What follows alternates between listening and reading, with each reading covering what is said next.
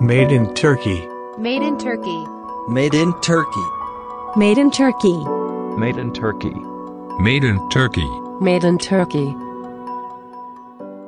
Herkese selamlar. Made in Turkey podcast'inin 24. bölümüne hoş geldiniz. Bu bölümümüzde akıllı şehirler üzerine çalışmalar yapan ve aynı zamanda ürünlerini Amerika'ya da satan Verus'un firmasının kurucuları Sadullah Uzun ve Mustafa Eren'i ağırladık. Kendileriyle Verus'un hikayesini, ilk satışları nasıl yaptıklarını, Vestel'le olan ortaklıklarını, yurt dışına nasıl açıldıklarını ve bu alanda çalışmalar yapanlara verebileceği tavsiyeleri konuştuk. Ee, bölüme geçmeden önce sizlere 2019 yılının nasıl geçtiğini ve 2020 yılında neler yapmak istediğimizi de aktarmak istiyorum. 2019 yılında toplamda 23 bölüm yayınladık ve Spreaker platformunda indirilme sayımız 12 bini geçti. Ee, aynı zamanda Spotify'da da 1300'ün üzerinde takipçimiz var. Emeği geçen ve katkıları olan herkese teşekkürler. Umarım bu yıl bu sayılar katlanarak artacaktır ve güzel noktalara gelecektir. Ee, 2020 yılında da hedefimiz podcast'in ve Made in Turkey'nin bilirini arttırmaya yönelik daha fazla firmayı ağırlamak ve bu tarz firmaların Türkiye'den çıktığını daha da duyurabilmek.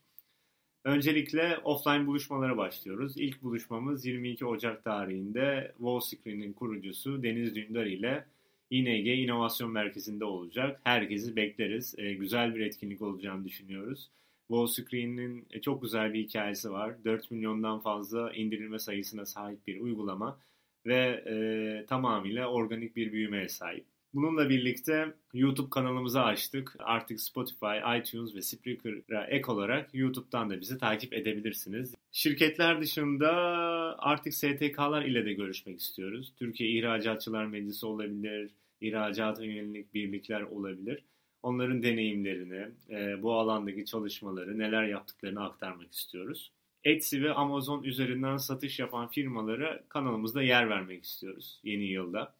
Biz şu ana kadar Etsy ve Amazon üzerinden ihracat yapan bir firmayı ağırlamadık. 2020 yılında siftahı yapmak e, ve bu alanda çalışmalar yapan firmalara da yer vermek istiyoruz. Bunlara ek, ihracat yapan firmalara destek olmak isteyen büyük kuruluşlar olursa onların da duyurularını kanalımız üzerinden yapmak istiyoruz. 2020 yılının çok daha keyifli geçeceğini umuyoruz. E, bölümlerimizi de arttırmak için elimizden geleni yapacağız. Siz de yorumlarınızı paylaşmayı unutmayın. Her zaman e, yeni fikirlere açığız. Şimdiden teşekkür ediyoruz ve bölüm içinde keyifli dinlemeler. Hoş geldiniz öncelikle. Hoş bulduk. Merhaba, hoş bulduk. Bugün Verus'un hikayesini dinleyeceğiz. Akıllı şehirler hakkında sizlerden bilgi alacağız. Ama tabii akıllı şehirler ve Verus'una geçmeden önce kendinizi tanıtmanızı isteyeceğim. Sizi dinleyebilir miyiz? Mustafa senden başlayalım. Ee, Mustafa Eren, daha önce Ericsson ve Turkcell'de uzun süre profesyonel hayatta çalıştıktan sonra Verison'u 2012 yılında kurduk. E, Verison'u kurma hikayemizde e, Sadlah'la zaten e, ben Turkcell'deyken tanışmıştık. E, öyle başladı. E, uzun zaman operatörlerde akıllı şehircilik üzerine e, ürün servis geliştirme, strateji yönetimi, planlama e, çalışmalarını yürüttüm. 2012 yılında da Verison'u kurduk. 2012 yılında. Evet. Evet. Ee, Sadullah Uzun ben de. Ee, 1979 İzmir doğumluyum. Elektrik elektronik mühendisiyim. Ee, mezun olduktan sonra işte bir süre kendi işimi yaptım. Sonrasında da işte İstanbul'a gelince İstanbul Büyükşehir Belediyesi şirketlerinden İSPAK bu şu anda akıllı şehircilik yapıyor ama o dönem akıllı ulaşım teknolojileri üzerine çalışan şirketti. Ee, orada çalışmaya başladım. Orada 9 sene kadar bir geçmişim var. Uzman olarak girdim. Ee, yönetici olarak çıktığım bir süreç yaşadım. E, çok keyifli işler yaptık o dönem. Aslında akıllı şehircilik, e, insanların hayatını kolaylaştıran teknolojiler tecrübesi biraz o zamana dayanıyor. E, İBB Cep Trafik, hani herkesin e, bileceğini tahmin ettiğim için onu söyleyebilirim mesela. Onu yönetme, o projenin içerisinde olma imkanım, şansım oldu. Ve e, ortağım Mustafa ile de o dönem tanıştık. Çok güzel. E, çünkü İBB Cep Trafik, Turkcell ile İBB'nin ortaklığıyla ilk lansmanı yapılmıştı ve e, Türksel tarafında projeyi yöneten Mustafa'ydı, İBB tarafında bendim.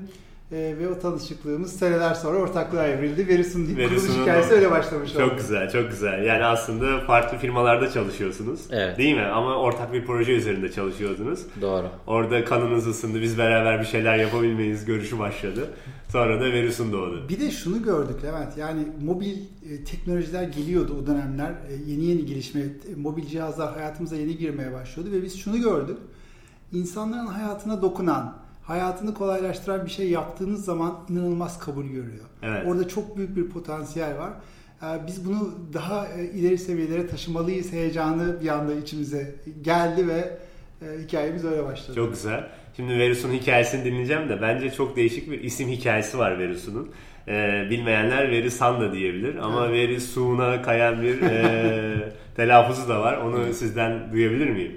Ya orada şöyle e, bir, bir defa Türkçe olmalı şeyimiz vardı. Yani isim kuracağımız şirketimizin adı Türkçe olmalı diyorduk ama başka hassasiyetlerimiz de vardı. İşte tamam Türkçe olsun ama Türkçe karakter içermesin. Hani yabancıların kolay telaffuz ettiği, e, kolay yazabildiği bir marka olsun.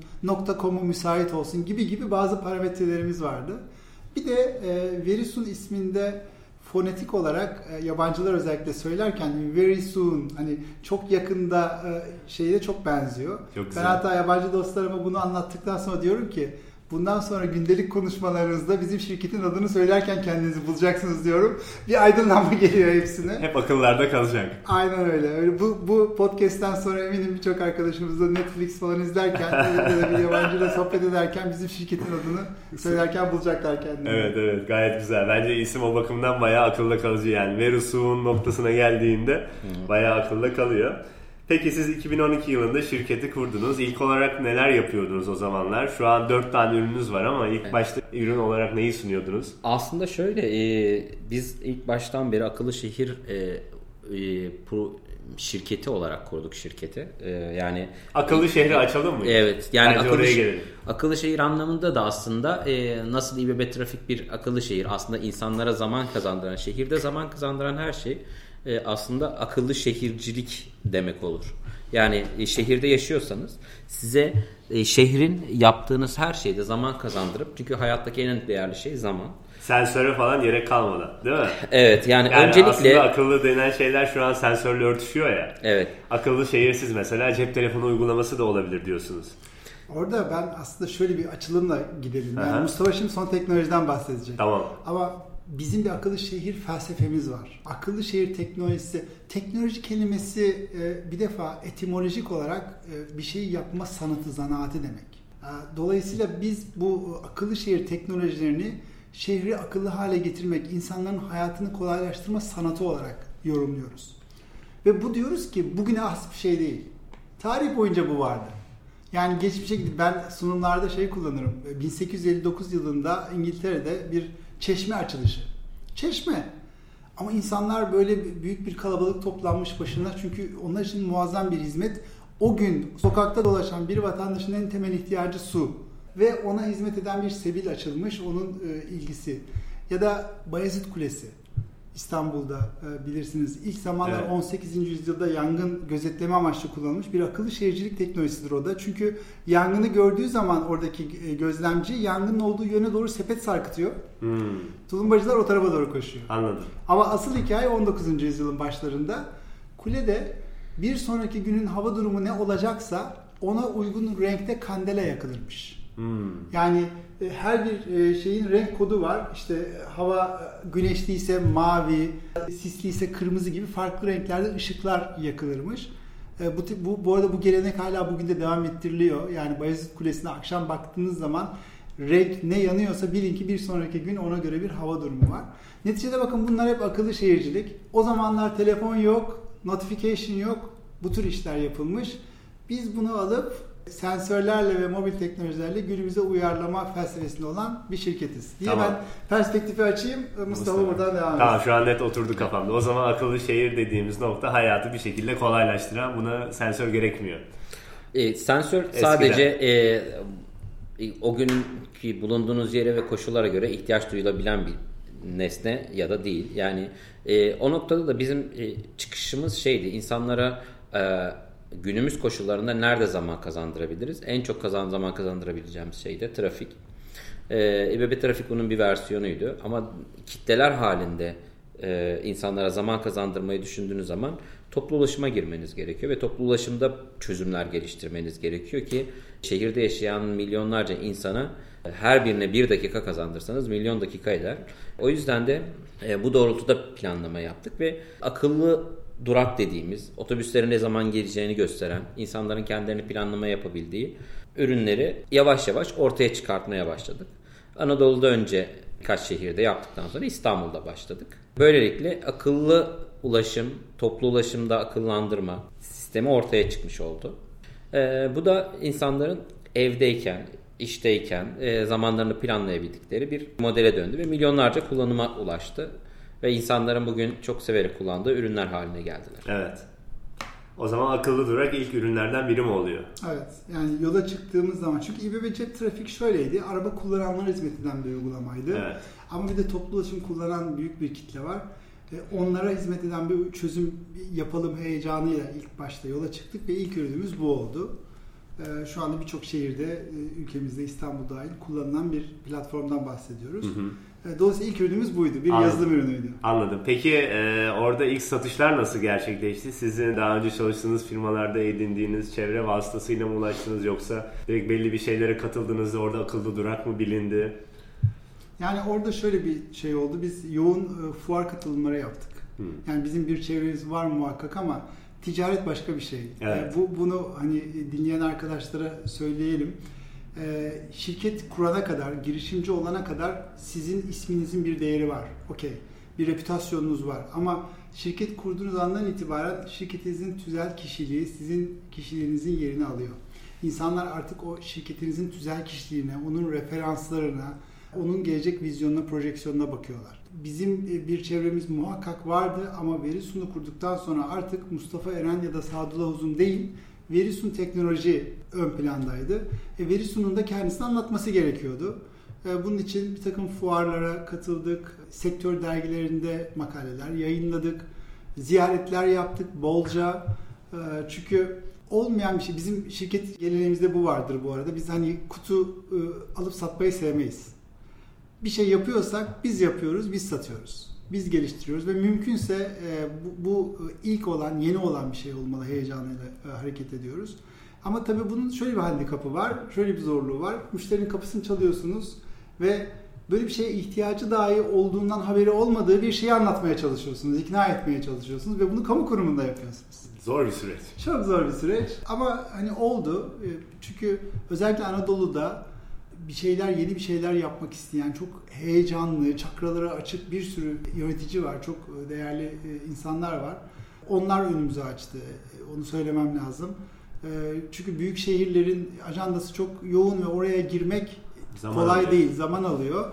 Ama bir tecrübe yapıp bir referansa sahip olduktan sonra girmesi daha da rahat oluyor. Hatta şunu yaşadık biz davet gelmeye başladı. Yani bir gelir misiniz bir görüşelim Evet. noktasına geldi iş. İşte oraya gelene kadar ama epey kan, ter ve gözyaşı gerekti gerekiyor. Evet. Oradaki işte dayanma alanı değil mi? O dayanma süreci Evet. diyoruz hatta. Ne kadar dayanırsanız o şekilde olaylar değişebiliyor. Başlamadan önce de şeyi konuşmuştuk. Tohum atma olayını. Evet. Belki siz orada diğer belediyelerle de görüşerek tohumları attınız. 2-3 sene sonrasında sizinle iletişime geçtiler. evet.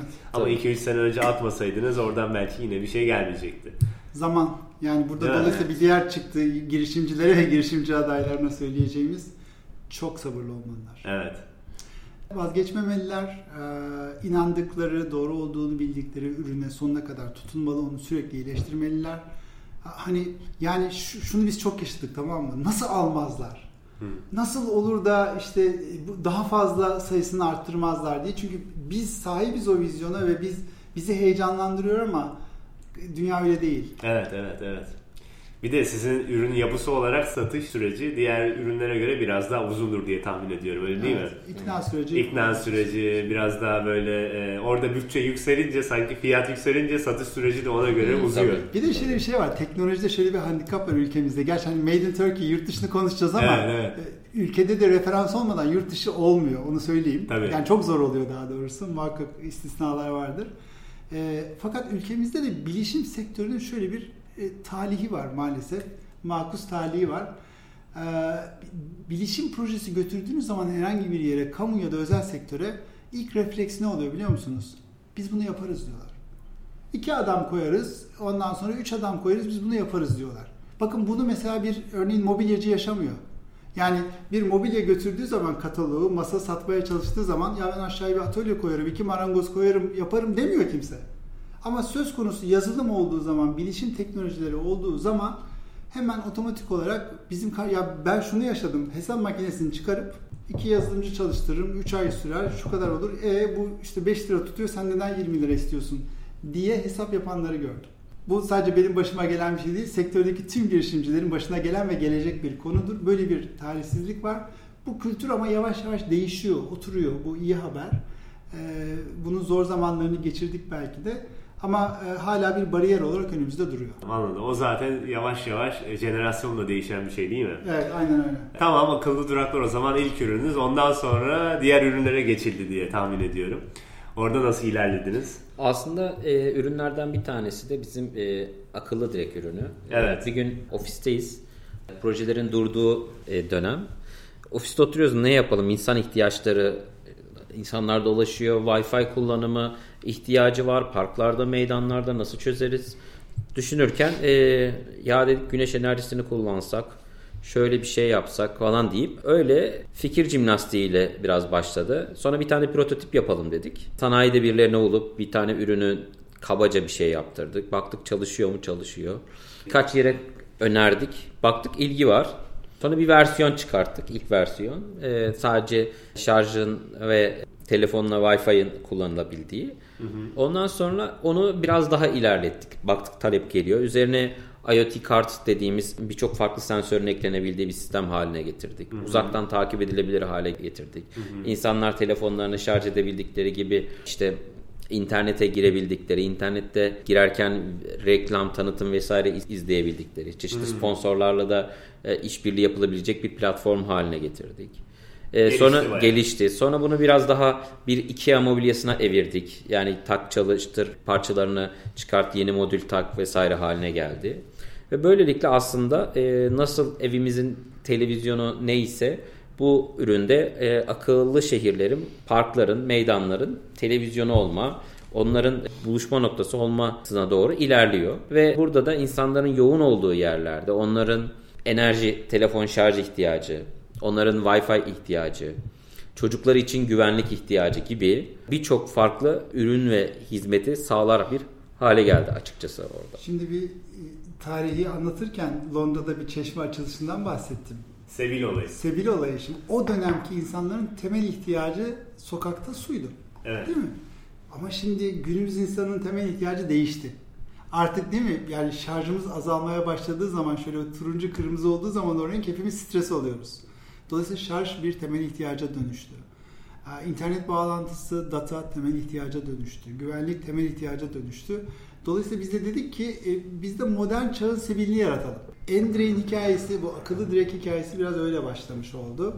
Ve e, yine hani cep trafik, akıllı durak uygulamalarında nasıl insanlara dokunan, onların ihtiyacını giderip onları mutlu eden bir çözüm olduysa burada hani doğrudan görsel olarak bir ürünle sokakta yürümekte olan bir vatandaşın ihtiyacına dokunan bir ürüne dönüşmüş e, olunca başka bir keyifli e, ürüne dönüştü. E, akıllı şehir mobilyası diyoruz biz buna. Bir kategori aslında oluşmuş oldu. Akıllı şehir mobilyaları diye bir kategori oluşmuş oldu ve en direkt bu kategorinin öncüsü konumunda. Evet. Şimdi benim anladığım bir ürün var. Bu güneş enerjisiyle çalışıyor öncelikle değil evet, mi? Evet. Ve altında günlük hayatımızda ihtiyacımız olan şeyleri karşılayabiliyoruz. Nedir bu? Şarj olabilir. Kablolu kablosuz. Kablolu kablosuz. İnternetle alakalı e, Wi-Fi, Wi-Fi hotspot. Hotspot ve hatta bank da var. Bazılarının altında bank da var değil mi? Doğru hatırlıyorum. Doğru. Evet. Bazı fotoğraflarda yani hem oturuyabiliyorsunuz hem e, internete bağlayabiliyorsunuz hem de e, şarj edebiliyorsunuz. Şimdi bunlar vatandaşa dokunan kısımlar. Evet. Ama bunun dışında e, bu, bu ürüne sahip olan idarelerin yapabildiği başka özellikler de var. İşte üzerinde evet. mesela sensörler var. Hava kalitesini hmm. ölçüyor. Merkezi bir yönetim paneli var. Merkezden tüm direkleri görüp arıza olup olmadığını takip edebiliyor, kullanım istatistiklerini takip edebiliyor, sensör verilerini takip edebiliyor ve e, şimdi bu ürün geceleri bir aydınlatması var. LED aydınlatması, neon ledle aydınlatma e, yaptık ona. Gece çok keyifli, çok güzel bir estetik bir görüntüye sahip e, ve uzaktan bu renkler anlık değiştirilebiliyor. Mesela şunu gördük biz işte 29 Ekim kutlamaları sırasında Antalya bizim Konya altında çok güzel bir e, alanda çok sayıda direğimiz var. Mesela sevdiğimiz lokasyonlardan biridir. Ee, kutlamalar sırasında oradaki direklerdeki rengi kırmızı beyaz yaptık.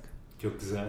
İnanamazsınız insanlar ellerinde bayraklarla normalde yürüyüp geçerlerken direğin başında durup fotoğraf çekilenler orada işte e, eğlenenler falan bambaşka bir şey. Yani bu e, hayatın parçası. insanların iletişime, etkileşime geçtiği bir ürüne dönüştü. E, bu da bizi çok mutlu ediyor. Direkten dışarıya ses veriliyor mu? Konu Neden olmasın? Yok şey için dedim şimdi bazen belediyelerde mesela e, Anadolu'da oluyor hani böyle duyurular oluyor ya mesela Ayvalık'ta giderken böyle mikrofondan bir şeyler Evet. söyleniyor bugün işte Ayvalık Spor'un maçı var tüm Evet. halkımızı bekliyoruz gibi. O onunla ilgili biraz ileri bir çalışma yaptık geçtiğimiz iki yıl önce Amazon'la beraber Mobile World Congress Barcelona'da e, lansman yaptık. Amazon Alexa'yı biliyorsunuzdur. Evet. Evlerde kullanılır. Sohbet edersiniz onunla. Onu bizim akıllı direklere uyguladık. Ee, ve e, sokaklarda insanlar giderken e, ulaşımla ilgili bir ihtiyacı olduğunda e, direkle iletişime geçebiliyor. Yani şöyle direğin yanına geliyorsunuz. Otobüs ne zaman gelecek diye soruyorsunuz. Otobüsün kaç dakika sonra geleceğini söylüyor. E, taksiye binmek istiyorsunuz. Taksi çağırabiliyorsunuz. E, bu tip e, çalışmaları yaptık. Hmm, tabii piyasa için ve sektör için fazla ileri ürünler. O yüzden de şu anda bu ürünleri piyasaya bugünden sunmanın çok bir e, şeyi yok. Zamanı geldiğinde onları sunuyor olacağız. Evet. Ama teknik yap- kapabilite, e, yetkinlik anlamında yani e, sokakta sizin için aslında artık bir dijital hizmet noktası var. Bu sizin ihtiyaç duyacağınız, her türlü bilgiye erişebildiğiniz, her türlü iletişime geçebildiğiniz bir nesne ve taksi de çağırabildiğiniz, internete de girebildiğiniz, telefonunuzu da şarj edebildiğiniz bir akıllı şehrin akıllı mobilyası. Şimdi Endirect bayağı güzel oldu. Bu aslında zaten çoğu belediyede de şu an kullanılıyor benim bildiğim Anadolu'da. Evet. Endirect dışında e, sizin bir başka ürününüz daha var. Aslında onun hakkında da biraz bilgi alalım sizden. Onun da ismi güzel bir hikayesi var. Ee, O- o- Sonrasında yurt dışına geçelim. Okey o çok güzel. Aslında bizim yurt dışı hikayemizin ilk tohumlarını atma heyecanımız da o zaman çıkmıştı. Biz Endire'yi ilk çıkardığımızda 2014'te e, bir, bir buçuk sene içerisinde yayılmaya başladı. İşte Kocaeli, İzmir, e, Elazığ, Malatya birçok şehirde e, Endirek satmaya başladık. Tabii ben bunu sosyal medyada duyuruyorum. Şimdi benim bahsetmiştim ya daha önce İstanbul Büyükşehir Belediyesi'nde bir geçmişim var. Bu akıllı şehir mobilyası kavramını ben de o zamanlardan çok tutkuyla yapıyordum. Ve trafik lambası mesela her yerde gördüğümüz bir ürün. Trafik lambaları böyle olmasa, daha modern olsa, daha farklı olsa bu bir akıllı şehir mobilyasıdır düşüncesiyle bir uluslararası arama yaptığım zaman Rusya'da bir tasarım ajansıyla tanışmıştım o dönem. Ee, Rusya'nın en büyük, dünyada da sayılı bilinen ajanslardan biridir bu. Art Lebedev Studio. Mesela Yandex'in tüm tasarım işlerini onlar yaparlar. Ee, Onun dışında birçok şehir mobilyaları e, tasarımı yaparlar. Kişisel ürünler. Büyük, bir ajans. Binlerce çalışanın olduğu bir yer. O zamanlar onlarla bir trafik lambası çalışması da yapmıştık ve sahibiyle de bir tanışıklığım olmuştu. Sahibi çok enteresan biri. Dünyayı gezen, yani işlerle pek ilgilenmeyen, modern seyyah olarak kendisini gören, gezmediği ülke olmayan ve bunu bir blokta toplayan bir insan. Biz Endire'yi yapıp sosyal medyada paylaşınca e, Artem'in ilgisini çekiyor bu. Ve bana mesaj yazmıştı. E, Ya Sağda bu çok güzel bir ürün. Şöyle bir şey yapsak, işte biz beraber, biz de malum tasarım stüdyosuyuz, siz de teknoloji firmasısınız. Bir araya gelip bir tasarım yapsak ve bir ürün daha çıkarsak ve bunu dünyaya satsak. Güzel teklif dedim, hoşuma gitti ve beraber bir çalışma yaptık. Biz tabii çok şey öğrendik onlardan, onlar bizden çok şey öğrendi ve beraber e, yepyeni bir endirek geliştirdik, yeni bir versiyonunu geliştirdik. E, ahşap bir üründü, konsept bir üründü. Adına da Mito dedik. Şimdi Mito ismi şöyle, e, mitokondriden geliyor. Mitokondri biliyorsunuz hücremizin enerji üreten or- organeli. Evet. E, bu da şehrin enerji üreten e, donanımı, ekipmanı.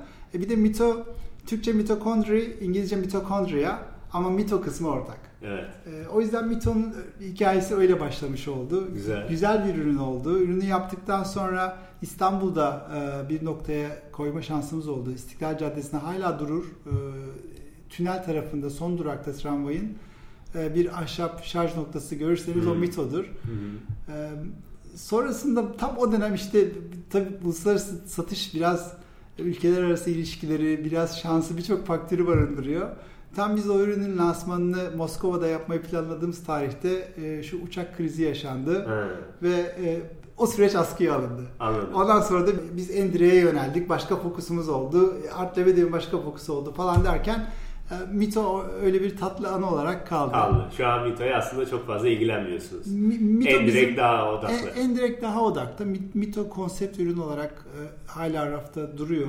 Ama şu anda en direkt hem fiyatı itibariyle hem de daha modüler, daha kolay e, üretilebilmesi, takılabilmesi itibariyle daha popüler. Daha popüler. Anladım. Çok güzel bu iki ürün hikayesi dinlemek gayet güzel oldu. Ee, bir şimdi biraz daha böyle iş tarafına, sizin partnerlik taraflarına gelelim. Sonrasında nasıl yurt dışına açıldığınızı konuşalım. Ee, sizin Vestel'le bir partnerliğiniz var, doğru değil mi? İlk başta o partnerlik nasıl oldu ve sonrasında partnerlik sayesinde neler gerçekleşti onu da sizlerden duyabilir miyim? Aslında e, partnerlik bir doğal bir süreçti. E, çünkü e, Vestel Zorlu grubu akıllı şehircilik üzerine odaklanmaya başlayan e, bir grup E, ve gerek e, enerji tarafında elektrikli araç şarj istasyonları, gerek milli araba e, konuları gibi e, birçok konuda zaten çeşitli çalışmalar yapıyordu. Ee, ve gelecek stratejisine baktığımız zaman da akıllı şehircilik anlamında da stratejik bir e, çalışması vardı. Bir gün birkaç oturumda bir araya geldiğimizde bizim çalışmalardan da bahsedince daha yakın görüşmeye başladık. Ve doğal bir süreç. E, bu birkaç yıl sürdü tabii ki. E, bugünden bugüne hemen yatırım alalım konusu olmadı. Zaman içerisinde evrildi ve yatırıma dönüştü. Ve o günden beri de Zorlu ile güzel bir işbirliğiyle ilerliyoruz. Bize çok fazla desteği oluyor Zorlu grubunun. Özellikle yurt dışı fuarlarda çok ciddi desteği var. Tüm fuarlara katılıyoruz Ee, ve bu katıldığımız fuarlarda e, Vestel'li tamamlayıcı ürünler olarak çıkmaya çalışıyoruz. Yine buradaki yurt içindeki satış pazarlamamıza inanılmaz büyük destek veriyor. Ee, o noktada çok doğru ve güzel bir ortaklık oldu. Ee, ve bunun çok daha ileri noktalara gidebileceğini tahmin edebiliyoruz, görebiliyoruz. Ee, zaman ve koşullara bağlı tabii. Ee, ama yeni birçok ürün ve hizmeti e, birlikte hayata geçireceğimizi düşünüyoruz. Aynen. Aslında belki orada da sizin e, kat edeceğiniz yol tarafında da e, bu partnerlik bir bilgi veriyor olabilir değil mi? Şu Evet. tarz ürünler güzel çalışabilir ya da belki bazı ürünleri daha erkenden deneyebiliyorsunuz. Hem öyle hem şimdi ikimiz de kurumsal kültürden geliyoruz ama sonrasında girişimci olup da startup kurduğumuz zaman ister istemez o gerilla kültürü e, hakim oluyor. E, ama e, 2017 itibariyle bize yatırım yaptı Vestel Ventures ve işte üçüncü ortak olarak Mustafa Eren ve Sağda Uzun'un yanına Vestel gelince e, bizim o girişimci ruhumuza kurumsallık aşısı da tekrar yapılmış oldu ve çok büyük katkısını gördük. Evet. Çünkü hem finansal e, düzen anlamında hem insan kaynakları yönetimi anlamında hem e, pazarlama anlamında çok ciddi bir açılım e, sağlamış oldu. Regüle etmiş oldu bizi. Regüle Hı. olmamıza fayda sağlamış oldu. E, zaten Zorlu'nun Vestel'in bize ortaklığından sonra Verisu'nun hikayesi de o büyüme hikayesi de ivmelenme eğilimi Değişti. gösterdi. Değişti ve ölçek değişmeye başladı. Değişmeye başladı ve böylelikle de aslında yurt dışına da açılmaya başladınız değil? Yurt dışı hikayesi öyle başladı. Aynen. Şimdi onu dinleyebilir miyiz? O yurt dışı hikayesini. Aslında ben sizleri çok daha önceden biliyorum. Hem bir arkadaşım çalışıyordu sizlerle. Onun muhabbetini yaptık zaten. Bir de e, Sadullah Bey'in en son Twitter'da attığı post üzerine iletişime geçtim. Orada da işte yurt dışına açılma hikayesine değinmiştiniz. Ben de dedim bu hikayeyi yeni bir podcastimizde e, anlatın. Hem de dinleyicilerimiz de faydalansın. Onu sizlerden şimdi duyabilir miyiz? Direkt Amerika'ya o e, satışlar nasıl gerçekleşti? Amerika satışıyla birlikte şu an e, yayılmak istediğiniz yeni ülkeler var, talepler gelen ülkeler var. Onların hikayesini Şöyle şimdi iki sene önceye dönüyoruz. Evet. Çünkü bu, bu iş böyle yani ihracat yapalım kararını verdikten sonra ilk satışı gerçekleşmemiz arasında geçen süre Levent iki yıl. Ee, biz iki yıl önce şunu gördük yani e, bahsettim ya hani satış yapmak çok zor yurt içinde hele hele kamuyla çalışıyorsanız başka zorlukları var. Ekonomi e, çok iyiye gitmiyor, ödemeleri vaktinde alamıyoruz falan bir sürü bir problem bulutu görünce karşımızda dedik ki e, yurt dışı satışına aslında hazırız. Yani onca yıllık tecrübemiz var. Türkiye'de birçok şehre hizmet ediyoruz. Artık yurt dışına açılmaya hazırız ve açılmalıyız. Bu ekonomik e, sıkıntıları çözmenin, alternatif kanal oluşturmanın yolu yurt dışından geçiyor. Ve böyle bir stratejik karar aldık. Tabii Vestel yatırımı döneminde oldu bu karar. Vestel'in de desteği ve vizyonuyla oldu. Sonrasında bizi yurt dışı fuarlara götürmeye başladılar. Bunlardan en önemlisi, en verimlisi bizim için Barcelona'da gerçekleşen Mobile World Congress fuarıydı. O fuara hem akıllı direğimizi götürdük hem Mustafa'nın bahsettiği Amazon Alexa entegrasyonunu yaptığımız bir hani fütüristik bir vizyon sunduk. Mito'yu bu arada götürmüştük oraya. E, o fuarda çok ciddi bir etkileşim oldu. Uluslararası anlamda birçok ülkeden birçok temsilciyle tanışma imkanımız oldu. O fuardan sonra tanıştığımız kontaklar hani olur ya fuar biter mail atarsınız, teşekkür maili atarsınız. Belki sonrasında follow up için bir çağrı, bir telefon ya da bir genellikle olacağı varsa zaten olur yoksa da sönümlenir. Evet. Bizim o dönemki kontaklarımızdan bir tanesi hariç tamamı sönümlendi ama bir tanesiyle bağ hep devam etti. Ben mail attım o cevap döndü. O soru sordu ben yanıt verdim. Sonra yetmedi telekonferansa evrildi iş. Önce onunla telko yaptık. Onun yönlendirdiği başkaları katıldı telekonferans. Sonra video konferans. Bakın aylar geçtikçe iletişim sıklaşmaya başladı. Yine geldik sabra. İki sene yine geldik sabra. Şimdi bakın yabancı şuna bakıyor. Karşısında bir ciddi kurum var mı? Güvenebileceği bir paydaş var mı? Her an sorduğu zaman, kapısına vurduğu zaman e, açılacak, açacak, ona yanıt verecek birisi var mı? Güven. Burada iş döndü dolaştı aslında yurt dışı satışla ilgili, ihracatla ilgili güven eksenine oturmuş oldu. Biz bu iki yılı her ne kadar hani Vestel gibi bir markayla gitmiş olsak da biliyorlar. Veris'un bir startup, Vestel'in yatırım yaptığı bir startup. Kim ola bunlar? Bu bir iki yıl boyunca e, tanıma, güven, teknolojiyi anlama süreci olarak geçti. En sonunda iş şuraya geldi. Bakın hala sipariş vermediler daha. Dediler ki şey yapalım. E, biz sizi bir ziyarete gelelim. Onca yazışma, onca telekonferans, onca video konferans dediler bir de ziyaret. Buyurun dedik. Ziyarete geldiler. Ofisimizi gördüler, ekibimizi gördüler. Şehirlere götürdük. Gösterdik. Gösterdik, projeleri gördüler. Ondan sonra ve bunlar olurken artık e, bizim de ülkemizin de Amerika ile kriz yaşadığı dönemler. Yani işte malum e, restleşmelerin olduğu, ambargonun falan konuşulduğu dönemler. Biz ama işimizde gücümüzdeyiz. Bir tane bir buçuk iki yıl evveliyatı olduğu için onlar bizi tanıyor, biz onları, biz ticaretimizdeyiz. Döndükten sonra ülkelerine bir hafta içerisinde sipariş gönderdiler. Çok iyi. Yani dolayısıyla sabır, o güvenin tesis edilmesi, tabii ürün. Yani ortada pazarlanabilecek, uluslararası özelliklere sahip, e, kutulanmış, paketlenmiş, satışa hazır bir ürün olması şart. Evet. Ama ürünle birlikte bence diğer dediğiniz iki konuda ürün kadar değerli. Aynen öyle. Sabır ve güven. Yani orada güven çok böyle oluşması zaman alan bir şey olduğundan mesela bir mail attığınızda 15 gün içerisinde cevap verebilmek var. Bir de bir gün içerisinde cevap verebilmek var. 15 gün içerisinde cevap verince karşı tarafın bence güveni yine biraz azalıyor olabilir. Evet. Kesinlikle öyle. Çünkü ne kadar işte hızlı dönüşler, ne kadar sorunlara çözümler hızlı sunulduğunda. Mailde kullandığınız dil bile önemli. Evet. Anlatabiliyor muyum? Yani orada kullandığınız dil, giriş, gelişme, bitiriş şekli her şey o güven faktörünün birer parçası olarak aslında bir şey var, tezahürü var karşı tarafta. Evet. Şimdi ürünleri aldılar artık değil mi abi sonuç evet, olarak? Evet. Şu an nerede kullanılıyor Amerika'da? Seattle'a yolladık. Seattle'da bayağı Microsoft'un, Amazon'un evet. hepsinin olduğu yer Menbaana gitti, merkezine gitti. Ee, bizim için tabii çok keyifli ve heyecanlı bir süreç. Orada büyük bir telekom operatörüyle beraber gidiyor bu iş. Yani bizim partnerimiz, bayimiz, oradaki bayimiz e, Amerika'da büyük bir telekom operatörünün resmi çözüm ortağı. Dolayısıyla bizim ürün bu iki yıllık süreçte şunu yaşadık. Ee, akredite ürün haline getirildi oradaki telekom operatörü tarafından. Önce evrak bazında bu iş yapıldı. Sonra şimdi siparişi verip de ürünü teslim aldıklarında şu anda fiziksel olarak testler yapıp fiziksel onay aşamasında. Dolayısıyla e, hani pazarın e, büyüklüğünü ve fırsat potansiyeli görünce e, bu satış başlangıç 2 yıl sürdü belki ama bundan sonrasının çok daha hızlı ilerleyeceği ve önünde çok açık olduğu gibi bir gerçekte karşı karşıyayız. Şu an bu süreci yönetmeye çalışıyoruz. Evet. Bir de şu an aslında e, size referans olabilecek en güzel yerde ürünler duruyor değil mi?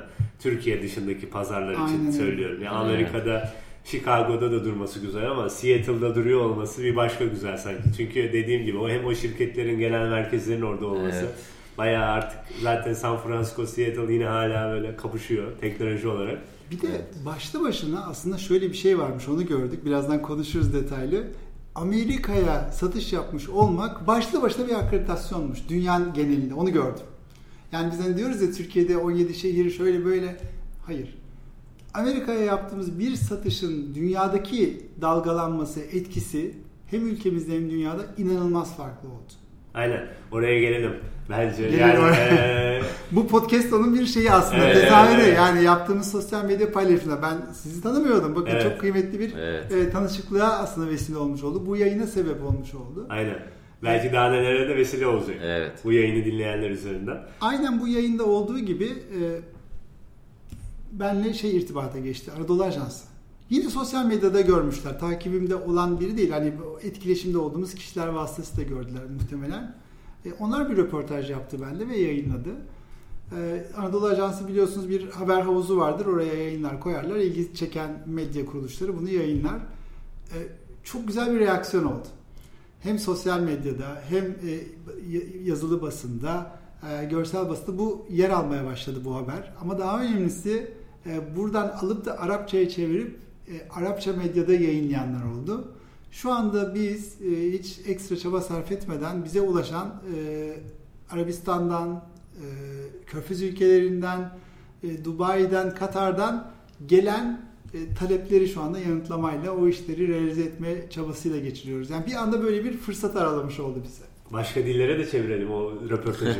evet aslında hiç fena olmaz. Aynen yani böyle uzak doğudaki ülkelerin dillerine Evet. Tay, Singapur onları da çevirirsek belki çok daha farklı noktalara gideriz. Şu çok heyecan verici. Ee, en son yaptığım toplantıyı söyleyeyim. İngiltere.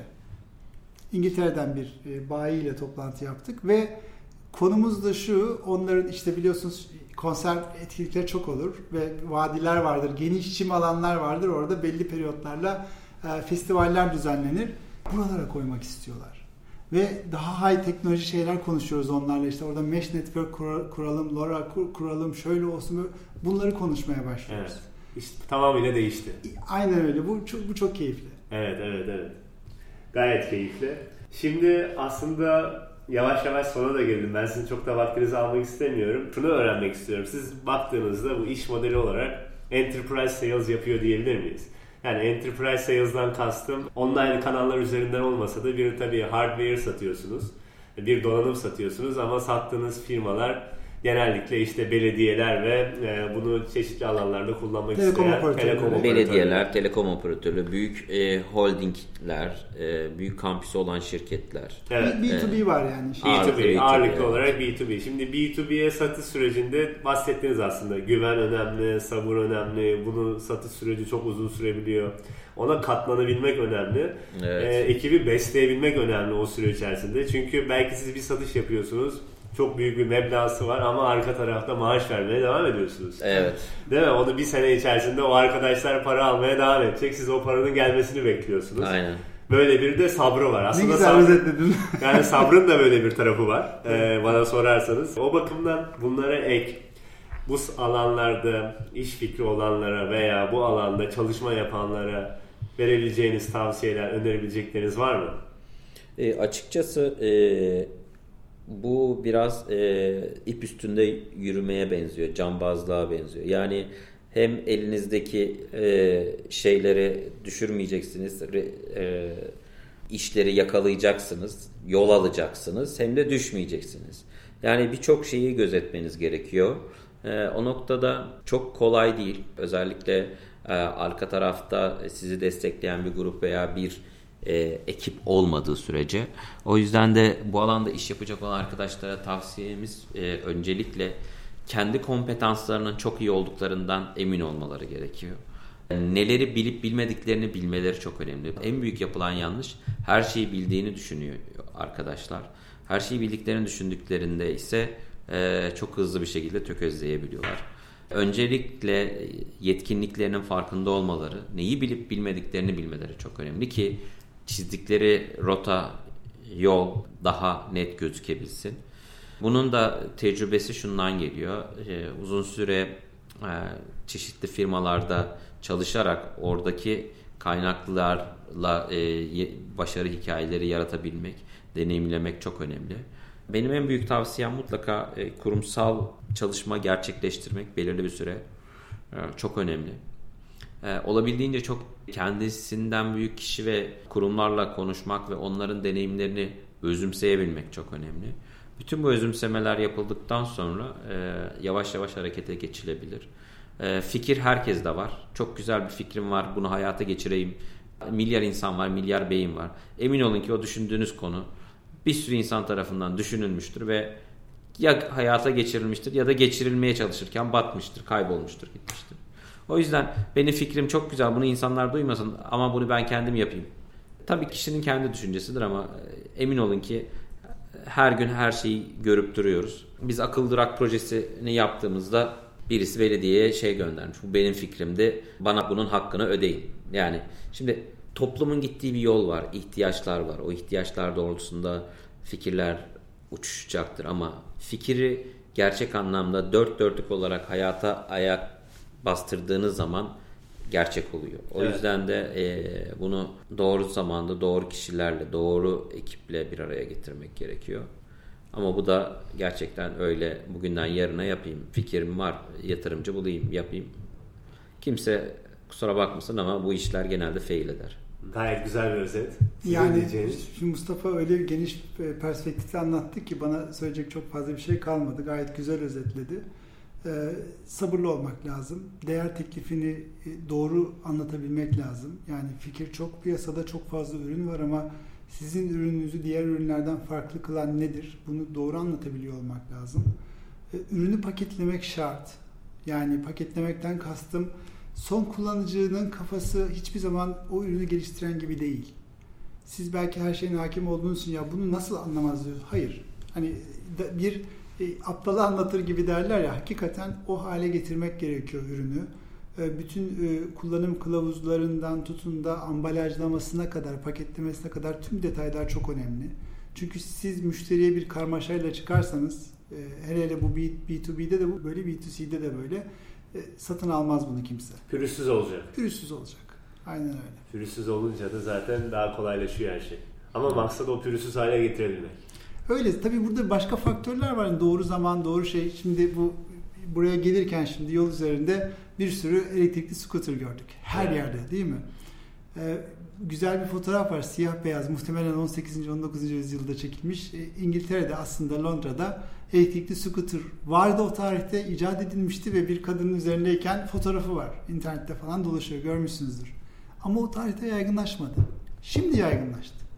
Demek ki bir ürünün yaygınlaşması için zaman faktörü de önemli. Yani kitlelerin kullanabileceği doğru zemin oluşması da önemli. E, o yüzden bütün bu parametrelerin bir arada olduğuna emin olmak lazım. E, rüzgara karşı rüzgarın yönünü değiştirmeye çalışmak yanlış. Girişimci açısından söylüyorum. Yelkenleri rüzgara göre pozisyonlamak burada önemli olan. E, gerekirse pivot etmek lazım. E, hani yanlışta ısrarın da bir önemi yok. Evet. E, bir anlamı yok. E, girişimci dediğimiz kişinin çok böyle e, anlık olarak nabız tutabilen, e, resmi anlayabilen, okuyabilen, istekleri anlayabilen ve buna göre de kendini adapte edebilen bir yapısı olmalı. Biraz da gözlemci olup sanki çağa ayak uydurabilen diyebilir miyiz? Aynen Biraz öyle. da açık olacak evet. yani. Aynen öyle. Open minded dedikleri. Biz 5 e, yıldır 6. versiyonunu ürettik Endire'in. E, evet. Üretmeye de devam ediyoruz. Sürekli yeni özellikler ekliyoruz. Ekleyeceğiz. Bu iş böyle. Aynen ama sürekli yeniliyorsunuz. Aynen öyle. Öyle olması lazım. Evet. Sürekli daha iyiye doğru gidiyor. Evet. Yavaş yavaş kapatalım. Sizin eklemek istedikleriniz var mı? Mesela Verisum'da şu an açık pozisyon var mı? İlgilenen arkadaşlar olabilir. Nasıl size ulaşabilirler? Ee, şöyle biz e, bir dönüşüm içerisindeyiz. Ee, Türkiye'nin teknolojik üssü olarak anılan e, Bilişim Vadisi'de taşınıyoruz Gebze'ye. Dolayısıyla e, orada o bölgelerdeki developer arkadaşlara daha yakın bir noktadayız. Kendisini geliştirmek isteyen, tecrübe sahibi, hem donanımla hem yazılımla beraber ilgilenmeyi seven herkes aslında kapımız açık. Hı hı. Yani burada ben backend'den de bahsediyorum, iOS Android Development'tan da bahsediyorum. Evet. Aynı zamanda donanım olarak IoT konularından, e, işte donanım mühendisliğinden de bahsediyorum. Üç farklı konu var. Aynen öyle ama keyifli olan da bu. Yani gün sonunda Endirect dediğimiz ürünün arkasında Amazon entegrasyonu da var, mobil uygulama da var, backend servisleri de var. Hepsi var. Dolayısıyla hepsini içeren bir e, çözümün parçası e, olmaktan bahsediyorum. Arayış içerisinde olan herkesi bekleriz. Mail adresimiz Aynen info, size nasıl ulaşabilirler? info.verisun.com'dan cv.verisun.com'a CV'lerini mail atarak bize ulaşabilirler. Web sitemiz verisun.com ya da size sosyal medyada Verisun Teknoloji Twitter hesabından takip edebilirler. E, takip edebilirler. Bizleri takip edebilirler. Memnun oluruz. Tamamdır. Şahane. E, o zaman çok teşekkür ediyorum. Ben sizlere. teşekkür ederiz. Gayet keyifli oldu. E, çok güzel bir hikaye dinledik. Biz bu zamana kadar daha çok online kanallar üzerinden yurt dışına satış yapanları ağırlamıştık. Siz biraz daha offline kanallar üzerinden evet. ama gayet güzel bir hikayesi olan bir firmasınız. Teşekkürler. O yüzden başarılar diliyorum. Yeni yurt dışı açılımlarında da. Tekrardan teşekkürler. Teşekkürler. Bölümü dinlediğiniz için teşekkürler. Bizi takip etmiyorsanız veya arkadaşlarınızla paylaşmak istiyorsanız Spreaker, Spotify ve iTunes üzerinden Made in Turkey yazarak kanalımıza ulaşabilirsiniz. Bununla birlikte sorularınız veya konuk talepleriniz olursa da bize Twitter veya e-mail üzerinden ulaşabilirsiniz. Sevgiler.